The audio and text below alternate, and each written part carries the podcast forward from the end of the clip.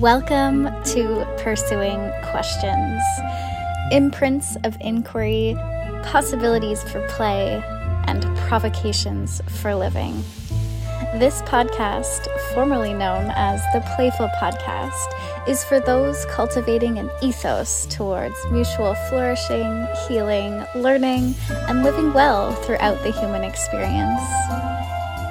Here, we linger at the intersections of reflection and revisiting in hopes of nudging ourselves into intentional, innovative, and reclaimed ways of being, thinking, and imagining within our lifelong learning journeys.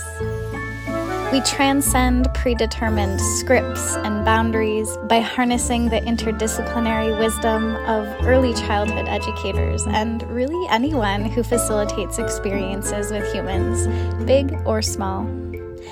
I'm your host, Kim Barton, and I am living, loving, learning, and playing in Guelph, Ontario, the city known as Two Rivers and the lands traditionally governed by the Dish with One Spoon Covenant. Join me in the quest within the questions. I'm excited to wonder, wander, marvel, and play alongside you.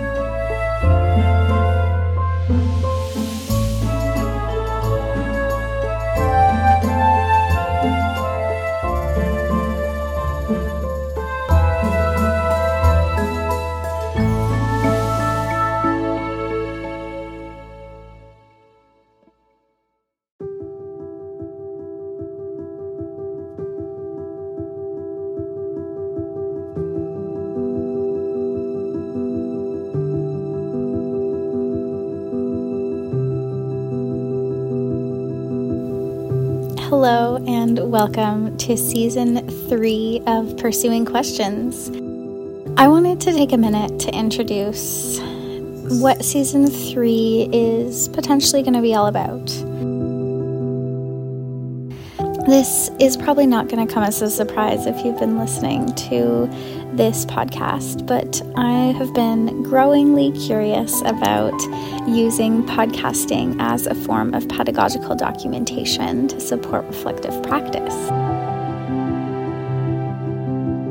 Looking back over some of the topics that I have aimed to capture through this mode of communication, some of the questions I've asked, and I guess just sort of where the journey has led me, I feel that keeping it still open ended generally and then being able to use it in an intuitive way um, is going to be really valuable. So, thank you to season two and for anybody who listened for allowing me to explore, I guess, what was calling to me in terms of inquiry at any given time season three is not going to be all that different because I think that I will continue to use this in a reflective and responsive way. I can't believe that this is year three of podcasting. I'm just sort of looking back right now at some of the topics. I remember when I was so focused on play as something that I wanted to capture and reflect on I remember um, exploring big ideas in the field, like the idea of care and how this is related to babysitting. I have talked a lot about my experience in outdoor education and reached out to my friend Bob Henderson to be on the podcast. I had my sister join me, I had Victoria Armstrong join me, and that was all in season one. And then season two sort of propelled me into my own reflections a little bit more.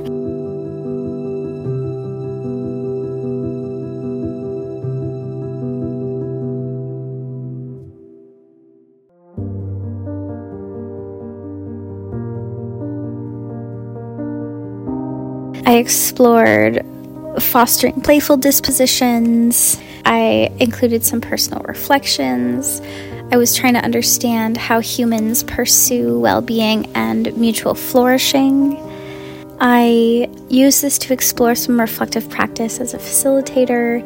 I inquired about our relationships with knowledge and I noticed the ways in which experiences and routines are spiralized. I also, um, I don't know if I ever published any episodes about this, but I've really been studying the culture of music in childhood over the past four years, I guess now.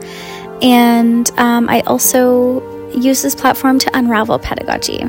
And so all of those threads have led me to use this platform a, as a tool for my own um, journey. And so that's why you don't really see me connecting with other folks in the field. Um, even though at one point in time I had a whole list of uh, episode ideas and people to reach out to. I think that. Um, you know, podcasting is a tool, whether it's to share information or elevate the image of our field or connect with other people, or it's to share knowledge or experience or if it's used as a tool for facilitating reflective practice.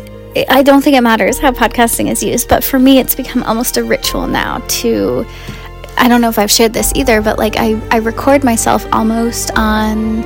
It used to be a daily basis. It's probably about a weekly basis now that I will record myself talking about like a moment that's happened or um, an insight that I've gleaned or um, just some experience that I've had, and I'll kind of walk through a reflection with myself about it, and uh, usually come out the other side either feeling like I've been able to process what's happened better, or I've been able to analyze my own thinking about the situation, which has always been really interesting. At other times, I've been able to challenge my own thinking. I've been able to pick up on biases and um, values that I hold and patterns that I notice with my reactions to situations and also just the types of situations I find myself in. And I find that recording myself is such a powerful tool because as much as I love writing and I'm definitely like a journaler, I love to reflect through written work. I also feel that there are limits to that. And part of the musical side of me and the facilitator side of me really leans into um, the use of audio as a reflective practice tool. So, all of that to say that this is sort of the rationale for season three pursuing reflective practice and pedagogical documentation through podcasting. So I'm eager to know where this will take me, and I'm also eager to just feel what the process is like to kind of more explicitly claim this direction for the next year or so.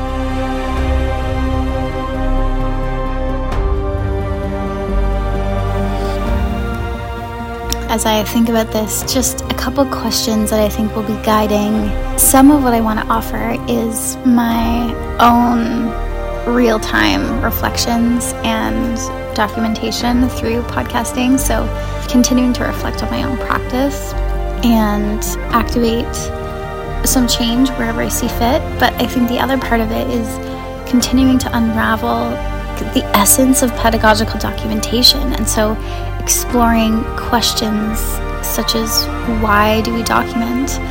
How do we document? What do we document? When do we document? When does documentation become pedagogical? What activates pedagogical documentation? What about pedagogy inherently documents? What routines and rituals facilitate and sustain my reflective, responsive, relational documentation practice? And what are the precursors to creating stories about our practice and about our world that can reveal and illuminate our communal thinking, children's insights and learning, and some of those big picture questions that we are pursuing as a community?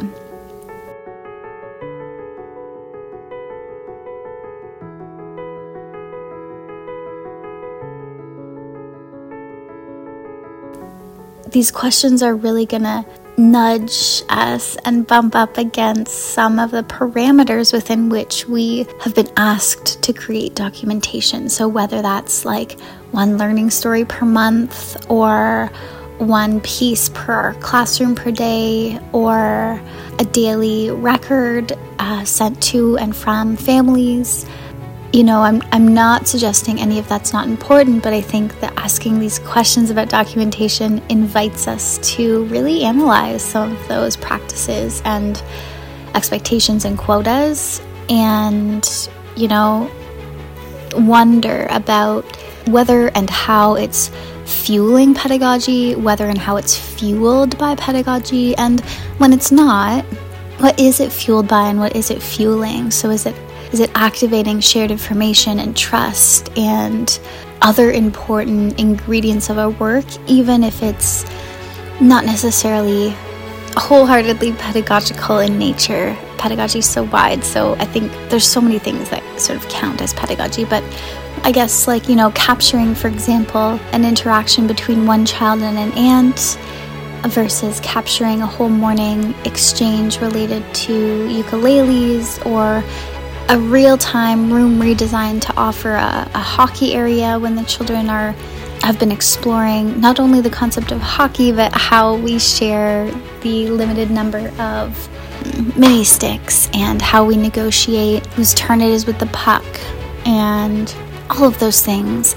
And then, you know, that parallel practice of not only bringing visibility to children's thinking and learning, but how do we how do we offer some of those insights to colleagues in ways that don't feel like an evaluation form, but rather are bringing visibility to our colleagues' insights and, and experiences and thinking and practice? Same with students in the field.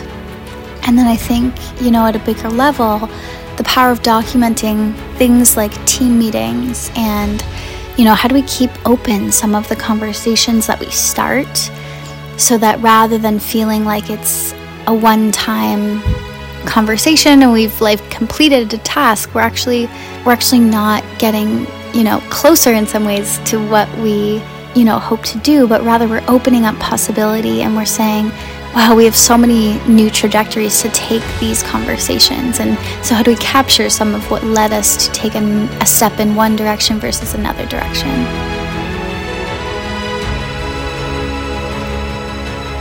All that to say, I guess I'm thinking about documentation in very open ended and, you know, multifaceted ways. And so, I hope that that can uh, be enlightening or inspiring to whomever might be listening like anything, I hope that what I share here opens up possibilities. Not that you have to take what I say and do it, but that you can think in your own context about what is meaningful, what's possible, and then negotiate some of these uh, ideas within your own communities.